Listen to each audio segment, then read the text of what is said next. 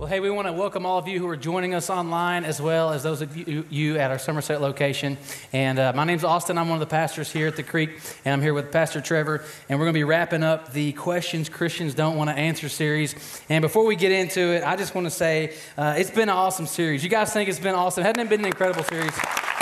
Man, uh, so many questions that. Uh, Christians don't want to answer. Yeah. Uh, no, but, but in all seriousness, um, I grew up in church and was kind of around a culture where questions were not really something that uh, Christians were asking for. Uh, it wasn't really um, tolerated to go around asking questions, especially if they had difficult answers. And so that's something that I uh, greatly appreciate about our church and about Pastor Trevor. Uh, whenever Jesse and I were, were uh, looking for a church before we were ever back in church after we kind of took a little hiatus, um, you know, that was one of the things that attracted me the most um, to this place and, and, us to this place was because you could ask questions here. Uh, you didn't have to have it all figured out. And so uh, we'll get this rolling with, Yeah. with, a, with a question. Um, why do um, series like this, uh, Q&A, uh, series like this and today's Q&A happen? And I know sometimes we're even in like planning meetings and you will intentionally create content uh, for messages that don't have a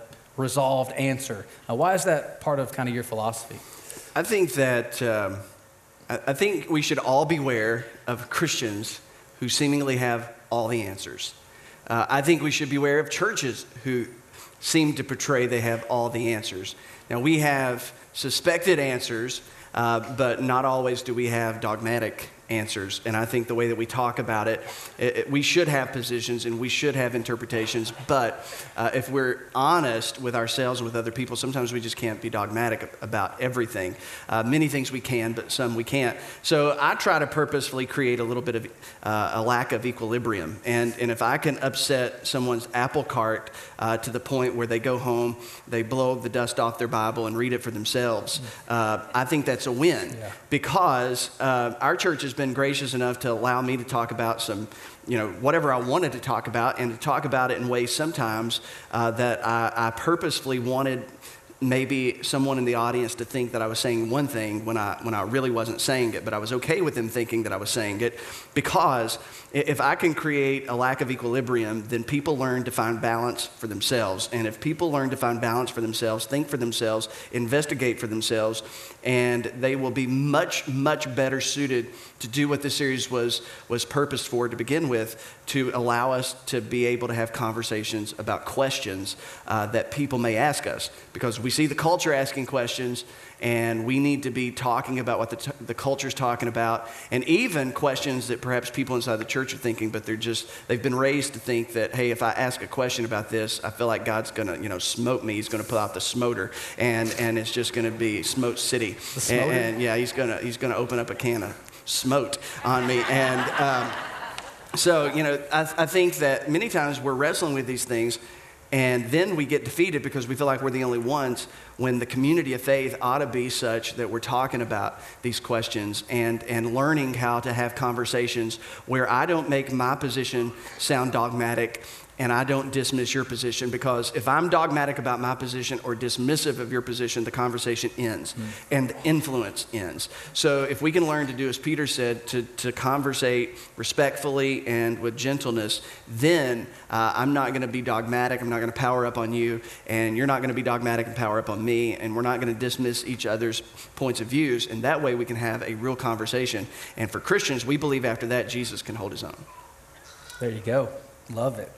All right. So um, we'll start off with a, with a real easy one for you. Uh, if God told Adam and Eve not to eat the apple, then why do we still eat the apple today? And they put a little, they put a little smiley face at the end of it for you. Yeah. I appreciated that. Yeah, th- th- that's a fun one. Um, you know, when uh, these questions started coming in, and uh, of course, let me say this we, we got lots of questions. And, and if you ask a question that you don't hear us talk about today, know probably why we didn't do it. Uh, Jesus didn't answer everybody's question, depending on who asked it, why they were asking, and where they were asking it. Uh, and you can read about that when he went to the temple one day and they said, Hey, by what authority do you do what you do? And Jesus said, Okay, well, first let me ask you a question. Uh, John's baptism, was it of God or was it of himself? And they didn't really know what to say because if they said of God, Jesus would have said, Why didn't you listen to John? And if they would have said, Oh, it was of John, they would have said, Hey, we believe he's a prophet, and they would have lost the support of the people. And so they looked at Jesus and said, I don't know. And then Jesus looked at them and said, Well, neither will I tell you by what authority I do these things.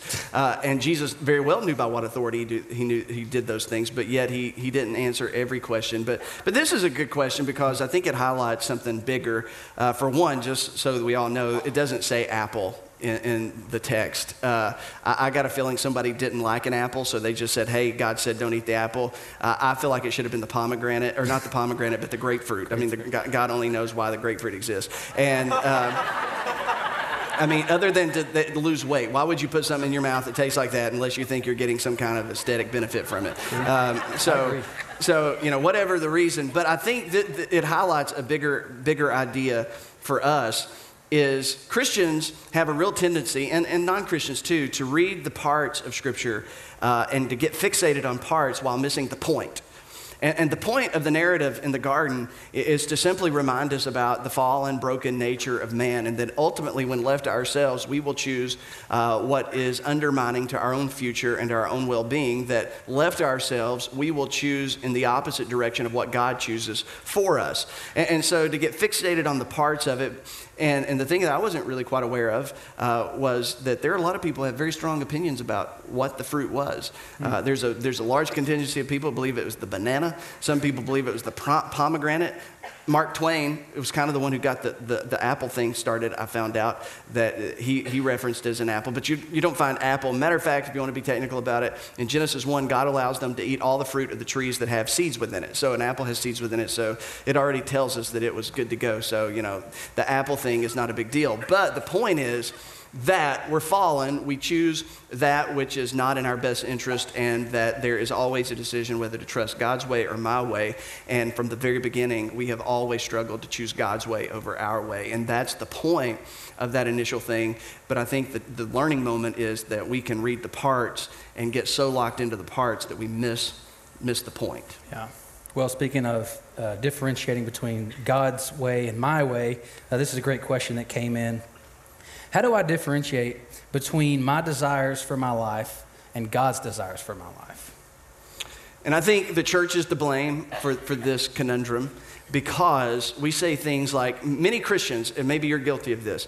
So maybe right now, somebody in your life, they're going through a difficult time, they're asking you for you know, advice, and, and you've said to them recently, What's your heart telling you to do? If that's your attempt at giving a good advice, stop it. just, just knock it off and stop it. Uh, you know, we say this, you know, just listen to your heart. What's your heart telling you? You know, just, just let the Lord speak to your heart. And, and listen, I'm, I, I, I read a lot, and I'm not even sure what God speaking to the heart really even means. and, and, and, to, to try to discern that and to try to differentiate that is, is a lot of pressure. Um, so I think that, you know, we go through life thinking that, you know, the heart is trustworthy when the scriptures uh, say something completely different. Jeremiah the prophet said that the heart is deceptively wicked above all, and who can know it? Uh, even Jesus, Jesus, if you want to leave the Old Testament out of it and just go to Jesus, Jesus said that out of the heart come all our sin problems. So why in the world would we ever want to trust our heart? Yeah. So in the end, the only way to determine whether is this what I want to do, you know, or is this what God wants me to do? Is it both? Or, you know, is it in conflict with each other? I think the only ultimate determination is the scriptures. And the scriptures shed light on the fact of, of what my desires should be in light of what God has told me about his desires. So when my desires are contrary to what I discover God's desires are, then I should abandon my desires and embrace God's desire. When, when both of those mesh up, which they can from time to time, then, then I should just embrace the joy of that and just keep on trucking because I think that's what Jesus meant Matthew 6:33 when he said seek first the kingdom of God and all this other stuff will be added. You know, when you're seeking first the kingdom of God, you know, my desires often fall in line with his desires. Jesus said, you know, that where your treasure is there will your heart be also. So when I'm when I'm living by the proper value system, all this stuff just gets in line and, and that's the locomotive that's, that's driving the rest of the train it's not to say that you know we can't get out of balance and, and go off the rails from time to time but the only way of knowing whether your desire is the same as god's desire is ultimately the scripture and when you find conflict between the two you have the same choice that we've had from the very beginning Yeah. your way or God's way. And often, often we've not handled that decision very well. Yeah. Well, I'm a pretty, uh, I'm a pretty emotional guy. And uh, there have been lots of times in my life on this subject where How are you feeling today? I'm feeling great, man. Feeling okay. Yeah. Wanna We should have talked about this before, though. it's not the appropriate time. Uh, but on the subject of God's will or His desires, my desires, you know, a lot of times I, I would get to points in my life along my journey with Christ where, you know, I would come to a, a crossroads and it would be like I've got these two choices, and I would like stress big time over it, and you know, couldn't figure it out. And I've come to realize sometimes in those situations, God's just like, here's two choices, son. Pick. You know what I mean? And I'm like stressing about something where he's just like, and, and one, one pastor said it this way that really helped me. He said, um, if you're walking in his ways, then you'll be walking in his will. That there's room for. See, that was worth your trip right there. right there. You should just write that down. I wish I had said it. I wish and, I was. and, my- and then, then we could just go home. go. But we're not going to do that. So, but you should write it down. That was good. It was a good one. Helped me anyway. Uh, more about my problems, um, being emotional. Um, I feel greatly, right? Like I'm, I'm kind of emotion driven. I like to feel what God's doing, and I don't even know what that means. But uh, you know, sometimes like if you're not feeling it, not you, but you, anybody, I'm like, what's wrong with you? You're not feeling it.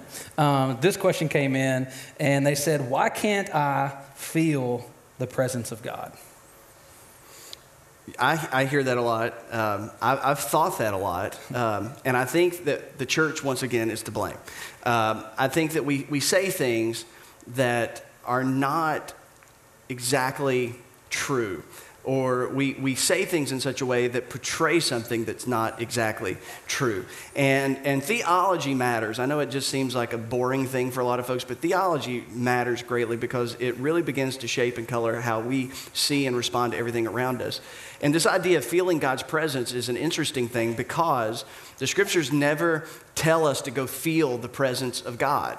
And, and it's, it's a big difference to think about going and living life seeking, you know, a feeling uh, because of the presence of God.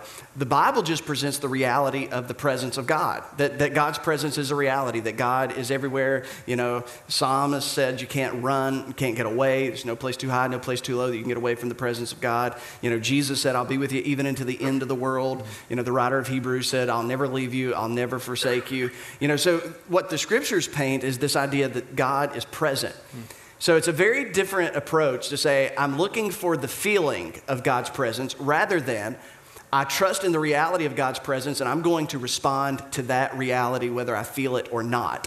Now, this changes the culture and dynamic uh, uh, of a church service. When, when corporate believers get together, you know, if we all wait to respond to God with a feeling, God may be waiting a long time for us to respond to Him. But if we operate with the mindset that God is here, whether it's here when we're all gathered together or whether He is here where I am by myself, I have then the opportunity to respond to the presence of God. And so that's why we sing. That's why we clap when we're together. That's why some folks raise their hand. That's why you know, some folks are praying and just offering you know, you know, gratitude to God because we're responding not to a feeling but to a, to a reality. And besides that, feelings are not a gauge of what's true or not. So uh, I think that you know losing the terminology. You know, sometimes in church you'll say, people will say, "I've said it before." Hey, we're, we're going to usher we're going to usher ourselves into the presence of God. Well, I know what we meant by that, but it's not a true statement. He was already here before we got ushered or not, and, and and so he he was in the car ride over, and it, paints this picture Yeah. that God again resides within walls made by man, rather than the sense that we are the temple of the Holy Spirit and the glory and the presence of God dwells within us, and that everywhere we are, God is. God is always present. And, and that reality then brings a consciousness of how I'm living my life. Uh, because we all live better when someone's watching. And if we could get ourselves mentally to the place where we know that God is there, He is listening, He sees, He's observing, uh, He's always present, I can't help but think um, that that would change the way we respond. Uh, that's a hard place to get to, at least it is for me, to consciously be aware of that. Um, you know, we would not lose our temper as much. We wouldn't say some things, we wouldn't do some things, pray wouldn't go some places. Uh, we'd make some different decisions. Um, so I think that, and, and two on that, if I could just take about 45 seconds Hey. plus 10 or 12. Um, that I think sometimes we're responding to what someone called the soundtrack of our minds. Uh, that we think that we, we have emotion based on the outside in, but really the reality is we, we experience emotions from the inside out. And the way I like to think about this is that you have, you know, a person who gets called fat, and because of the inner soundtrack of their mind, because of insecurity, and because this has happened to them, you know, more than a few occasions in their life, someone says you're fat, and they cry. You take another person who gets called fat and they laugh because they look at that person and they see them as an infantile, insecure person who tries to belittle other people to make themselves feel better about themselves. And, and the difference being that there's a different soundtrack in their minds. So they're both, res- both you know, responding to the same stimuli, but their emotional consequences much different because of the soundtrack. Mm. So I think, you know, when it comes to wanting to experience God and the presence of God, which we all, we, we want to have those special special times with yeah. God.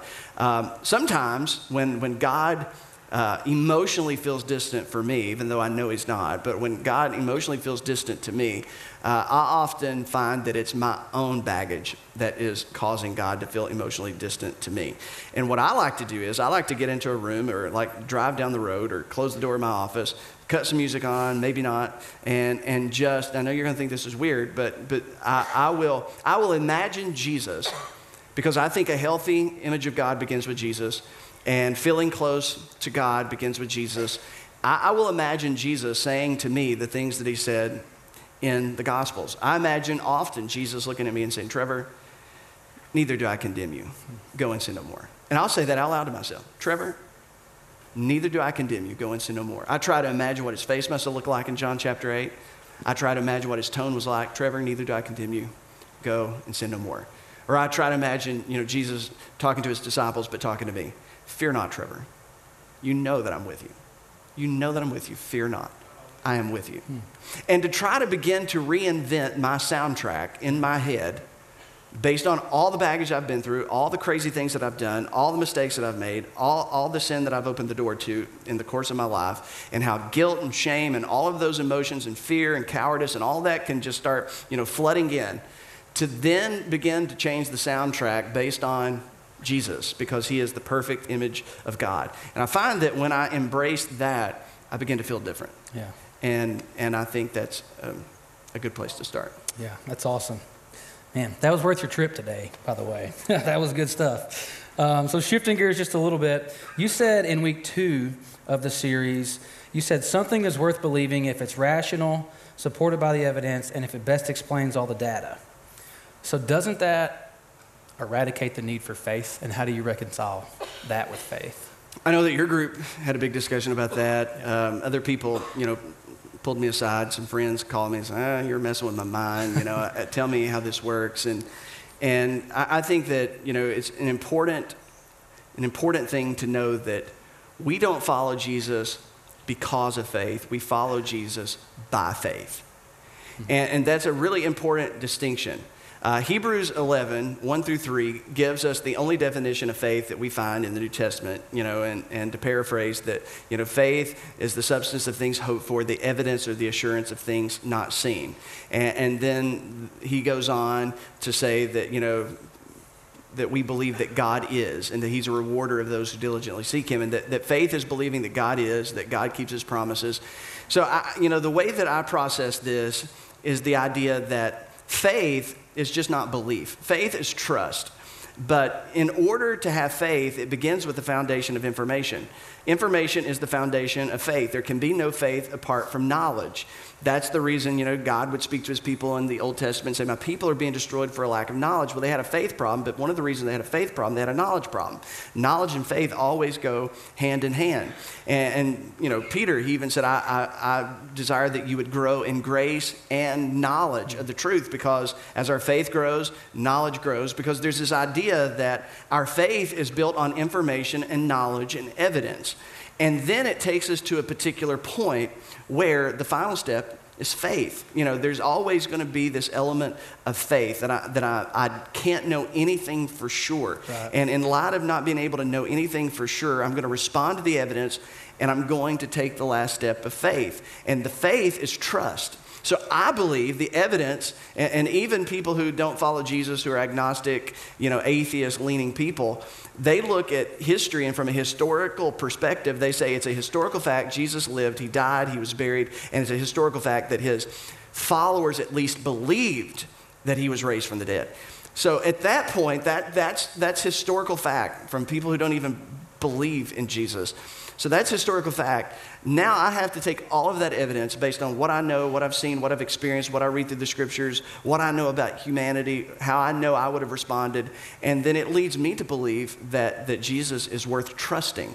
And then you commit your life to him. That's the faith part. But the reason that we, you know, believe that God is is not because of faith. We believe that God is because of evidence. We talked about that. If the universe is designed, there must be a designer. If the universe is an effect, there must be a cause. And so there's evidence for God, but in the end, I have to take a step of faith concerning God in the yeah. same way with Jesus. So I, I, don't I think that knowledge and faith both work together and if you're trying to have faith without information, you don't have very good faith. Yeah, for sure. Um, this question uh, shifts gears just a touch. This person wants to know if I was really saved, why am I having so much trouble with sin in my life? You're just a horrible person. Obviously, that's not true.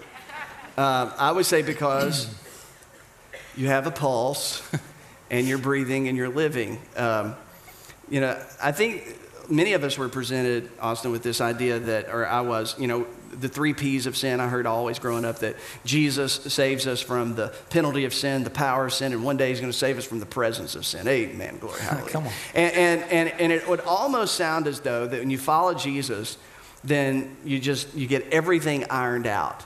And even though that anyone who is paying attention knows that's not true, you get the sense that that's the way it's supposed to be. And so then again, the soundtrack of your mind begins to respond to all of that, and you begin to carry all this baggage. But, but here's the good news the Apostle Paul, one of the greatest chapters in all of the scripture that I'm so grateful to God that God put in there was Romans chapter 7, when Paul, like the man Paul, who wrote like almost half of the, the New Testament alongside Luke, uh, Paul said, you know, I've discovered something. The things that I say that I'm going to do, I don't do. And the things that I swear, you know, I'm never going to do again, I end up doing.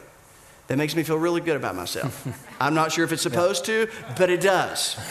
because it, it, lets me know that the New Testament does not present this, this, this idealistic, uh, imagined version of faith. This is a very real thing where we're working out our salvation, fear and trembling. You know, Paul wrote to the Philippians that, that we're working this thing out and we're ironing out the wrinkles as we go.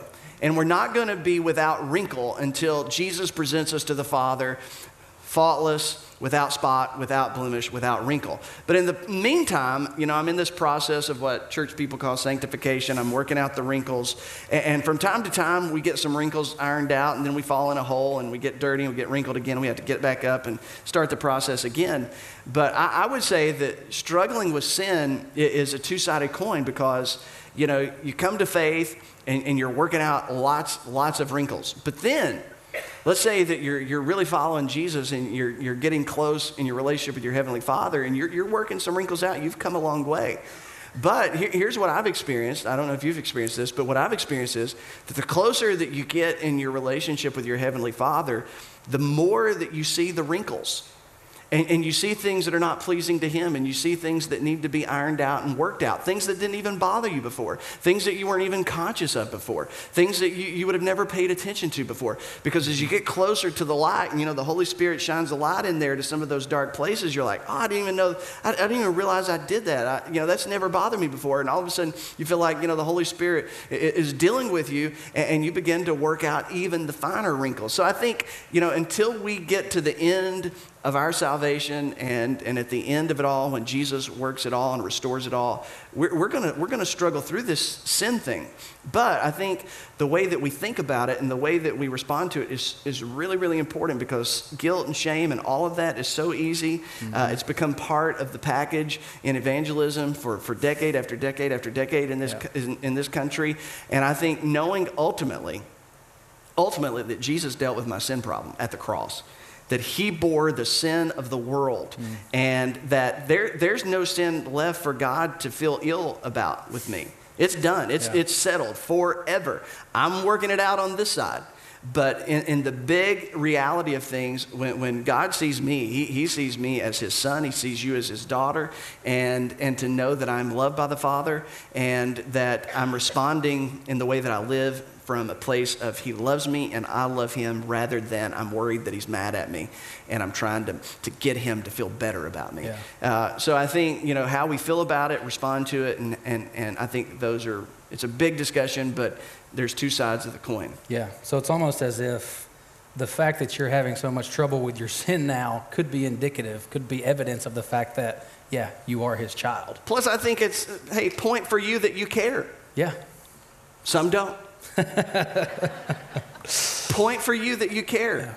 Because, again, that's a good place to be. Uh, you know, having a seared conscience where you're not bothered is a dangerous place to be. And, but to be at a place where you're sensitive to what's going on in your life, uh, that, that's, a, that's a healthy thing. Yeah. But again, you know, how we deal with it and how we handle it and how we allow it to f- make us feel towards God and how we think that God feels towards us, we have to keep that in check with what we know is true based on the scriptures. Yeah. Uh, so something else that you, you said during the series was that while Scripture is inerrant, our interpretations of Scripture are not inerrant, or at least have the potential to be in error. Um, so this question is, how is it possible to have deep convictions knowing that our interpretations of the Bible can be flawed? Yeah, that one really threw people off um, through through the series because you know um, I have certain friends. Some friends, you know, they but certain friends. When I know they're asking me about the message, I know I must have really like said something. I'm like, you know, and then I have to go back. But you know, I, I never got the idea listening to, to the church I grew up in, or you know, even some of the other churches I became acquainted with. I never got the idea that their interpretation, or at that time, our interpretations, were fallible. I, it was just the Word of God. And, and to, to not be able to, to separate the infallible text from fallible interpretation was, it was like one and the same. And that's, that's, a, that's a dangerous place when you see those two things. But I think in having convictions, deep convictions, um, even though our interpretations can be fallible, uh, for me is resolved in the idea that there are first tier beliefs, second tier beliefs, third tier beliefs in level of importance. So let's take, you know, take, um, take uh, creation, for example. Uh, believing that God is the creator of heaven and earth, believing that God created, that's first tier. Now, a discussion on how God did it, that is not first tier. I'm not even certain if it's second tier or third tier. It's an interesting discussion. It makes for great intramural scrimmages among Christians, and we debate this and talk about this, and, you know, we, we can argue about this. But believing that God created, that, that's most important. How he did it is a less important discussion. Now, if, if you don't know how to value different tiers of beliefs and theology, then you will spend your time and passion and energy trying to convince someone of the how when the how is really inconsequential to the what. That's good. And so the what is God created. That's the big deal. Now, let's talk about the how. That's fun. There's differing opinions. Really smart people have not agreed on this, you know, for a very long time. Same thing with the coming again of Jesus. Hmm. You know, that he's coming again, hey, right up here, first tier. How he's going to do it, when he's going to do it, you know, is there really a horse or not a horse? is it uh, pre mid, pre trib, post trib, premillennial, post millennial? You know, da, da, da, da, some of you are like, what? Is that going to be a real about? tattoo on his thigh? Yeah, I think so, absolutely. um, it's the only, yeah, but anyway. Uh, but, but to understand there's differences. Baptism, baptism, we think baptism, you know, is like, hey, baptism's a pretty clear thing, but how you get baptized? You know, people argue about this. Do you have to get fully wet? Halfway wet? we save a lot of money on T-shirts if we didn't have to get people fully wet. true. But we, but I think you know it's these, the those parts are preferences. Those parts are ideas based on text and based on you know various interpretations. But the most important thing, because what I love to remind Baptist people all the time is there have been people around the world who lived in parts of the world in history that there was not enough water to im- immerse them. but it doesn't make them less Christian. That's just, that's just a process. It's not, it's not the most important thing. So I think, you know, I am, I am completely settled that God is the creator of the universe. How he did it, I don't know. We're still looking into it. I'm totally convinced that Jesus Christ is the Son of God, that He died for our sins, He was buried, He was raised on the third day. I, I, am settled on that. I believe what Jesus said about the Father. I believe that He revealed the Father to us, and I believe that He is going to ultimately restore all things to Himself. And I'm, I'm, I'm there on that. And the, the rest, hey, we, we can debate it. Perhaps we should debate it. Yeah. And, uh, and we have been, and I suspect we will. That's why the creeds are important. Uh, you know, some, some denominations, they use the creeds, the, the Apostles' band? Creed, the band. hey, uh, we, we did listen back in football camp, but uh, I just remembered. But, you know, you've got, you've got the Apostles' Creed, the Nicene Creed, which, which have established what has been known as Orthodox Christianity. And just for the record, I think whatever. I think that American Christians should lose the term evangelical. I just think we should. Political groups have hijacked the term evangelical. I prefer the term orthodox. I prefer that term because, hey, this is the orthodox belief of what Christians have believed from the very beginning. Evangelical might as well be a political action group these days because people don't even know what it means. Mm. And, and so we lost the term, but, but, you know, the creeds established, hey, these are the first order non negotiable things Stick by those, and then we can talk about the rest. Yeah. So, first order, God created, right? Well, when I was growing up, I was a Christian in school, and I came from a place where um, basically, if someone spoke, if the teacher started talking about evolution, I was basically doing this in my seat you know, like taking a stand for Jesus. That's what I thought I was doing. uh, oh yeah, everybody look at me. I'm not listening to this. If it came up on the test, I would just not answer it or, or whatever. But God did it, something like that. And, uh, you know, real smart aleck. So this came up in our group, our, our small group, um, the day after you talked about um, creation and, and you used terminology um, like Big Bang and evolution. Um, and there was some people in our group that were like, when he said Big Bang, just like it was a a truth. I was like, you can't say that. You can't do that. Like, uh, it just really took them back. And then as you went on, they kind of, you know, eased into it, which uh, we talked about it in group, which is another great reason to be in a group. It's so important um, to have these conversations. But um, this question that came in right along those same lines is Is it possible to be a Bible believing Christian and believe in evolution at the same time? Yeah, again, like you know like first tier that god created how he did it was it millions of years? Was it you know less than millions of years? Um, that that's up for discussion. And really smart people are having having that debate. And really smart people are looking at all the evidence. And um, sometimes they go this way with it sometimes they go that way with it. I think it's really important though how we talk about these things I, I grew up, you know, and again, we're all carrying baggage. And, and one of the reasons why our vision statement here at our church is we want to be a church where people don't like church love to attend is because I know what it's like to hate going to church. I know what it's like in having questions and wrestling with these things and feeling as though you're doing it all by yourself and laying down at night terrified in the reality that perhaps hell is real and I'm some type of blasphemer and I have no one and no place to go to get answers to my questions. I, I remember that vividly. It, I, you know, they talk about praying the sinner's prayer. I prayed the sinner's prayer every night from seven years old to 17 years old. Just, I didn't know, just in case it didn't take or something. It's like, you know, don't laugh at me. If you've ever prayed the sinner's prayer more than once, raise your hand. That's what I thought. Come on now. Typically, we would do it late Friday night. and then again Saturday night.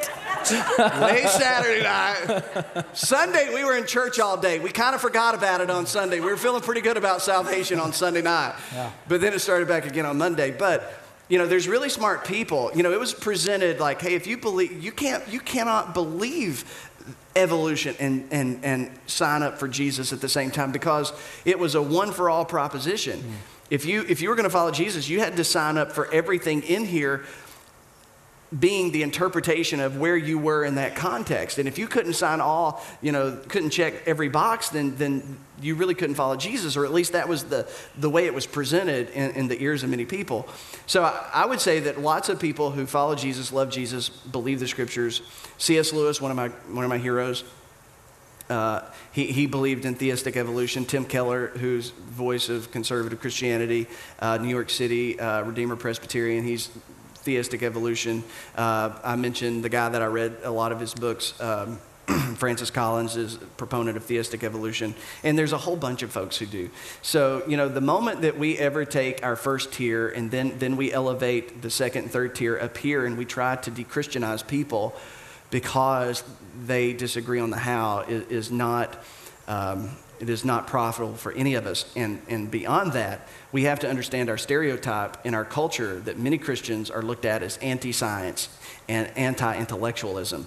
And that the way that we talk about science, it can create a bridge rather than a barrier with people who are far from God to know that they don't have to chuck science at the door, that science is just the study of the natural world. And we believe as Christians that God has revealed himself through the natural world. So we have nothing to be afraid of. Yeah. And, and whatever, whatever is discovered, if it's ever discovered, you know, beyond, you know, any conceivable, reasonable doubt that, hey, here it is, you know, I feel like Christians ought to just be like, no matter what it is, like, ah, that's so incredible. I'm so glad he did it that way. You know, I'm so impressed. You know, I wonder why he decided to do it that way. We know that he did it. Why obsess about the how? Um, I feel like that that gets us into unprofitable territory. Yeah. Yeah, we actually had a, one of the ladies in our group, whenever that came up, uh, she said, she said, when I went to school and they talked about the Big Bang and they described it, she was like, that sounds like what God did, you know, which is just like totally the opposite of. And two, you know, uh, it, it occurs to me that, you know, both sides, as I said, have the crazy uncles, and, and we, we, pick, we, pick, we pick the people to make you know visible straw men out of. Mm-hmm. And Darwin was always made a you know straw man because of his origin of the species. But the interesting thing that a lot of people, and I'm not making a case for anything, and that's what frustrates so many of you. Uh, it's like, well, just tell us what you think. No, I'm not. I don't think I will. Uh, so, um, but what what he what he believed was, you know, he was a theist. It, uh, he considered himself a theist, you know, towards the latter end of his life. But when he wrote The Origin of Species, Darwin never anticipated that what he was writing created a problem for faith. He, he didn't see that in any way. Um, many of us were presented with this idea that Darwin said to undermine faith in general. And, and even though he had some faith background and, and you know, he, obviously everybody has an angle, but he never saw a disconnect between what he was saying and, and people of faith. Uh, he, he tracked things back to the trunk, you know, all these species as they were coming forth and back to the trunk. But the thing that he never dealt with was where did the trunk come from? so that's, that's yeah where we stay as Christians. It's on where something came from nothing. That's yeah. our strong ground. Yeah. That's, that's where we've got logic and rationale on our side. Things look designed. Ah, oh, there must be a designer. Oh, this whole thing is an effect. And there are laws that are governing this whole thing and keeping things in check and balance that did not exist a nanosecond before the Big Bang. We have rational thought on our side because if there's an effect, there must be a cause. So to stay out of the how, because smart people disagree about that, but I'm telling you, everybody out there knows that nothing gave birth to something, and everybody's trying to figure out, at least in the sciences, how that happens. But Christians, hey, we kind of, kind of already there. Yeah, yeah. We well, uh, I think one of the most beneficial discussions that we've been having lately is what this thing we call the Bible is. It really is because a lot of times we we get to these places where we're having all these questions, right? Like you were talking about. And if we don't see this correctly, then we cannot we can't answer those questions correctly. Um, and so the differences between Old Testament and New Testament, where this stuff came from, and all that. We got two questions. I'm going to try to roll them into one real quick for you. Um, so in the Old Testament, uh, you talked about this. Were people actually doing what God was telling them to do, like when they did these terrible things? Or were they misinterpreting what God wanted them to do? But God took the blame anyway. And then the follow up to that would be how should we read the Old Testament and what value does it have? Yeah. And again, I would say the only reason Christians care about the Old Testament is because of Jesus. Hmm. We're, we're predominantly Gentile, non Jewish people. Uh, and the only reason we care about the Old Testament is because Jesus taught that the Old Testament ultimately pointed to him. So when we read the Old Testament, if you had never had any any prior knowledge of Jesus, I know it's kind of hard to get there, but if you'd never had any prior knowledge of Jesus and just started at Genesis 1 and went through the book of Malachi, uh, you would be living your life in a very different way if you were trying to adhere to what you read on those pages. Honest, honest truth. There was a, there was a, a medical doctor's wife in, um, in Middlesboro that when, that when she first came into the country, uh, into our country, the United States, and into, you know, like almost a subcountry, which is down in Bell County, and uh, of the United States. Uh, her family had never had, had never had any exposure to Christian faith, Jewish faith, or anything at all. Somebody gave them an Old Testament coming into the country, and she remembers her family offering sacrifices from their farm animals wow. while she was a kid. Because what else would you do if you're trying to follow this holy book that someone says, hey, this is the Word of God? Yeah. Well, then you get over to the New Testament. And once you discover Jesus and find out what Jesus did, and now the New Testament's helping us make sense of the consequences of the wake of what Jesus did, well, you have to go back and reread the whole thing. because now it's, it's an entirely different book. It's an entirely different application. It's an entirely different interpretation in light of Jesus. So when we go back and read the Old Testament, all of us now should be reading it in light of Jesus. This, this points to Jesus. It also gives us the, the meta narrative of what you know, theologians call you know, the meta narrative, the big story of creation, fall, redemption, and then ultimately one day God is going to consummate the whole thing and restore all things back to the way that He desired it in its original function. So we, we get the whole big idea, but also we read the story, you know, Genesis 1 through 11, the seedbed of the whole Bible. You know, we get, we get the whole drama plot right there in the beginning that God chooses one man, one nation, and out of that nation, He's going to send the Messiah to rescue and redeem all the nations. And, and so we read the Old Testament not to figure out, you know, what laws to obey because we've been set free from that covenant. We are not part of that covenant. It is no longer there. We are new covenant, New Testament Christians. So we go back, we can glean principles from it, truth from it, wisdom from it. We can read how real people and real women in real time, you know, how they responded and tried to make sense of their faith and their context. But, but it serves as pointing us to Jesus. It also reminds us of the grand narrative that we're all part of, where this thing started, where this thing is heading. And but we always interpret it in light of Jesus in the New Testament, specifically those troublesome passages about you know, violence and things we talked about last week, because I think, and there's other people who you know, disagree, and that's okay, uh, and, and you may not see it this way, and that's okay too. Uh, but I cannot ignore the Old Testament because I believe it's inspired and infallible, and I cannot reject it because I believe it's inspired and infallible, so I have to come up with something. And, and, and what I see in those passages are, are a bit troubling emotionally and, you know, a, much deeper part of me. It, it's, it's unsettling. So I believe that we interpret the Old Testament in light of Jesus. And like I said last week on the cross, Jesus looks guilty. He's not guilty. He takes the blame, though he's not responsible. He allows sin to run its full course.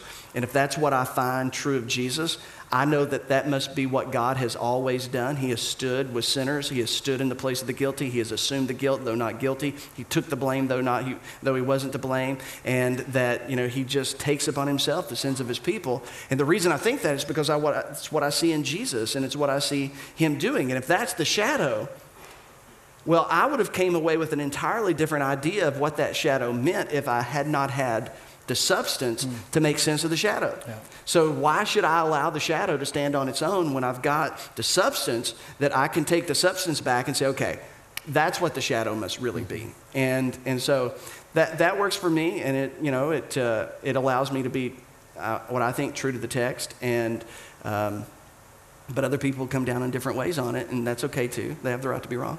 And uh, but that's that's that's where I'm at on it. All right, awesome. Uh, real quickly, and then we'll we'll wrap this up. Um, somebody wrote in about a situation where one of their children has been molested, and their abuser was found guilty by social services, but not by the judicial system. She was considered the, the, the child was considered too young to be a credible witness. So this person was never punished. He goes to church now somewhere. I know if he truly believes and follows Jesus that he'll go to heaven, but my question is will his transgression against my child be addressed there? Do people who do bad things on earth but then find Jesus ever have to deal with the things that they did? Yeah, that is a, um, first of all, you know, as a parent, I'm so, uh, I couldn't imagine what, what that would have been like and what that is like.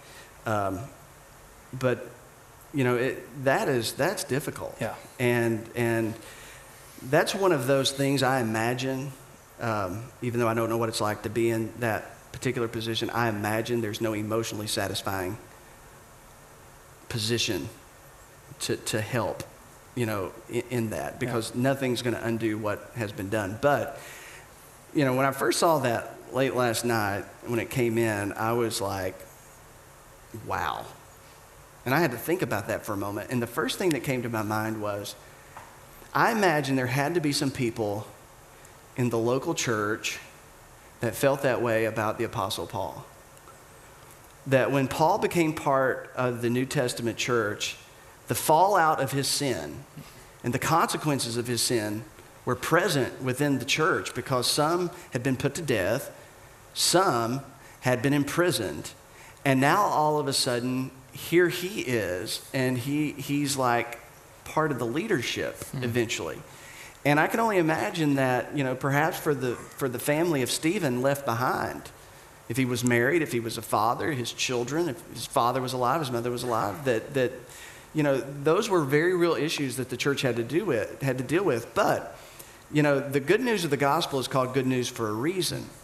And, and what we understand about what Jesus did, that he dealt with our sin on the cross. And for someone who embraces Jesus and follows Jesus, uh, that sin is forever dealt with there. Yeah. And but I also believe that for those of us who are following Jesus and trying to make sense of our faith, um, you know, the scars of our sin, uh, even though they may heal, the scars are always present. And sometimes the worst punishment of sin is what sin can leave behind, even when sin has been forgiven and, and you're trying to make sense of it.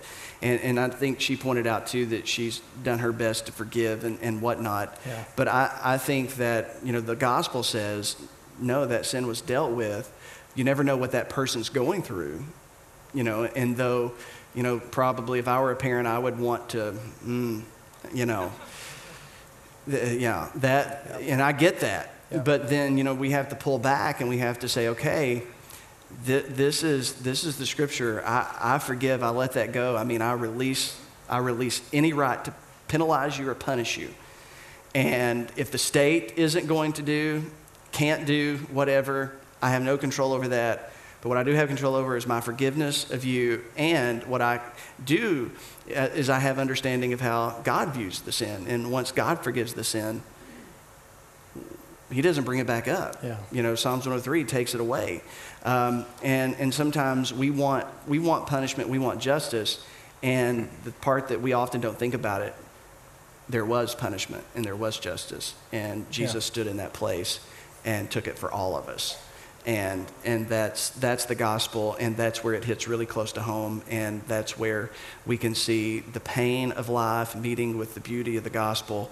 And that's when we're reminded of our own sin, which was death, the wages of which were death. Yeah. But yet, the gift of God's eternal life. So, you know, we are all destined for condemnation until mm-hmm. Jesus steps in and how we respond to that free gift. So, that's a great question, yeah. and um, I, I, hope that that makes a little sense yeah. of it.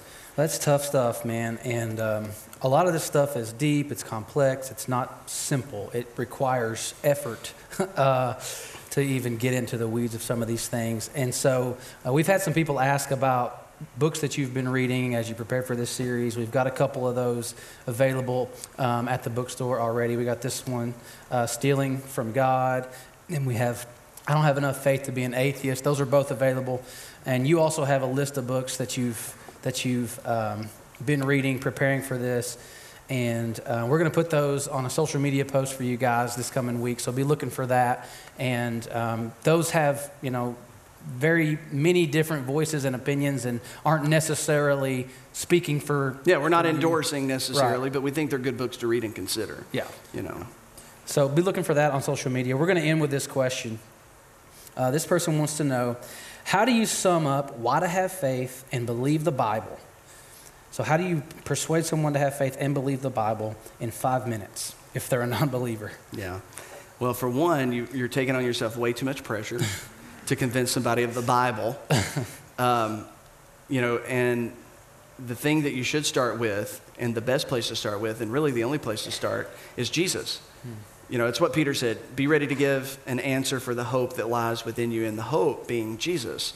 And, and that's what we are called to do is to give a reason for why do you follow Jesus. And so whenever I get to have this conversation, and it's my favorite conversation, whenever somebody tells me I got a son, I got a granddaughter, I got somebody in my life, you know, they're not sure they believe all of this, would you talk to them? I'm like, yes, yes, yes, yes. Clear my schedule for the rest of the day. I want to talk about this forever because I think this is such a big deal.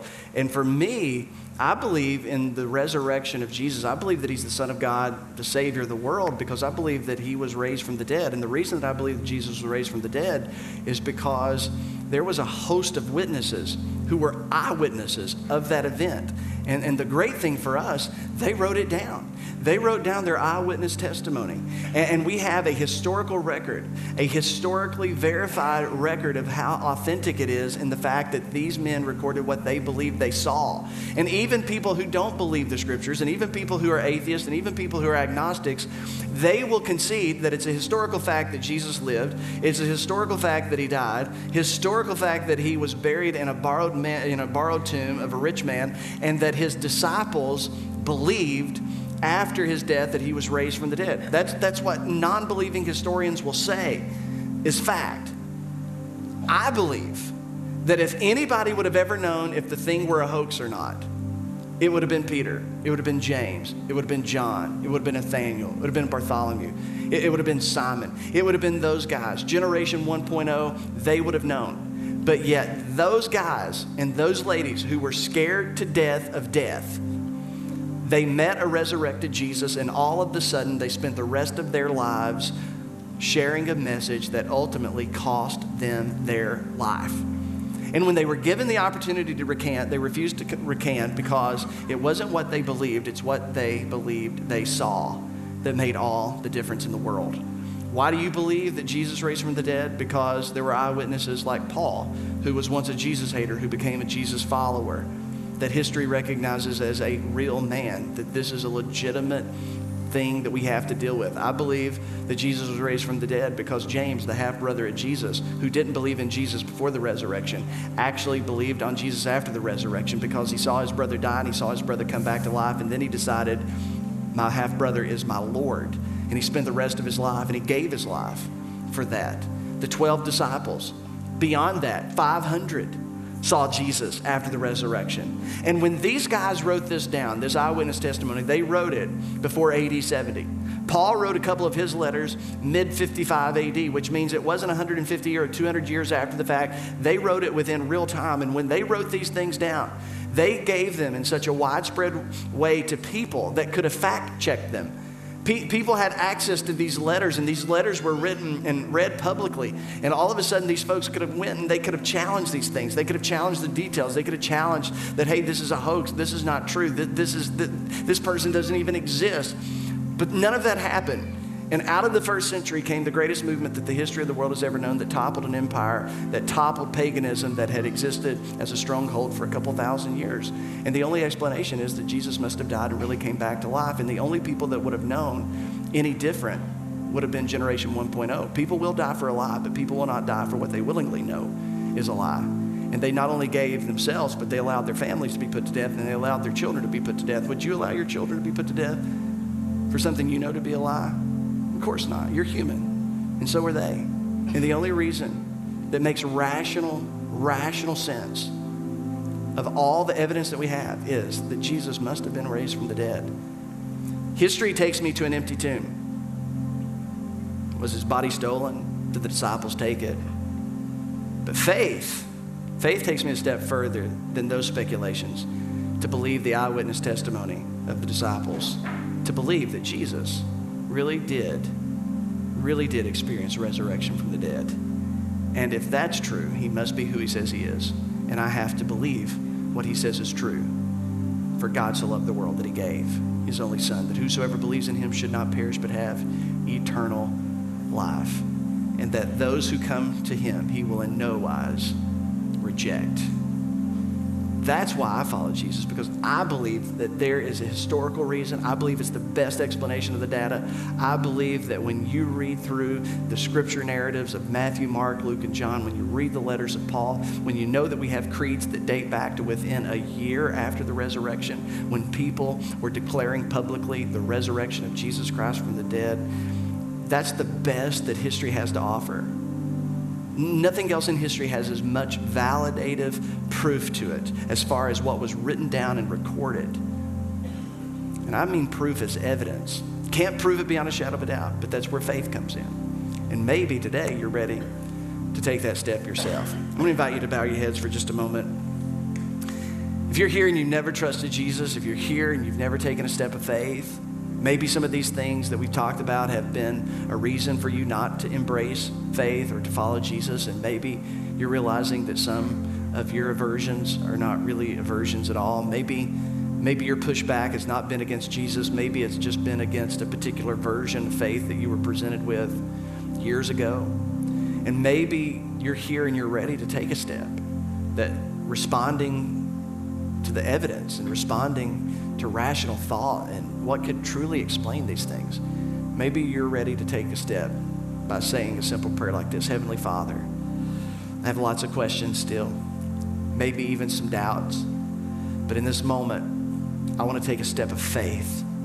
I want to trust Jesus with my life. I want to trust that in some way he died in my place. He was innocent, though I'm guilty so that I could take his innocence and be freely forgiven forever. That you love me no matter what I do and no matter who I am. And I trust that today. I hold on to that today and I take a step of faith in your direction. And I do it in Jesus' name. Amen. Hey, if you uh, prayed a prayer or something similar like that, or maybe throughout this series, and I would say let somebody know. Don't leave here without saying, to someone, maybe someone you came with, maybe someone at Next Steps, maybe one of our pastors down front here uh, after the service, just say, hey, I took a step of faith today. What, what, what, what needs to happen next? What can I do to continue to take another step of faith? I think that you'll be glad that you had that conversation with someone. Hey, uh, in just a moment before we leave, uh, some of our volunteers are going to come forward and we're going to do what we do every Sunday. We're going to receive our offering. And, and I just want to say thank you so much for your generosity and thank you for allowing us to have a church where we can talk about some of these things even when we always don't have the full resolution of what we're talking about, that we can struggle together through some of this. We can wrestle with this together. And, and I'm so grateful that you allow us to have that type of place. I think as parents, we ought to be grateful concerning our kids and our grandkids that, that this is the type of church we have. I think that we should be grateful that we can invite our friends that have these questions to our church and, and let them know it's okay. We do too. We're still asking some of these questions, but the one thing that we're settled on is Jesus. And we believe that Jesus is the Savior of the world, and we, we believe that He is worth trusting our lives to and following. And, and we think that Jesus is the biggest deal of all. And so I, I just want to thank you for the type of church that you've allowed uh, to, to be here at the Creek Church. And uh, so as we give, uh, just thank you. And uh, let's pray together as our volunteers come forward. Father, thank you for the opportunity to give. Thank you for the opportunity to be here to get together today. And I pray, Father, that you would just, uh, just continue to honor uh, what, what's going on here in such a way that uh, those that may have questions and doubts and, and, and, may not be followers would, would at least feel comfortable to be here uh, to watch and, and to see, uh, and God to allow you to perhaps have an opportunity to speak into their hearts. In Jesus' name.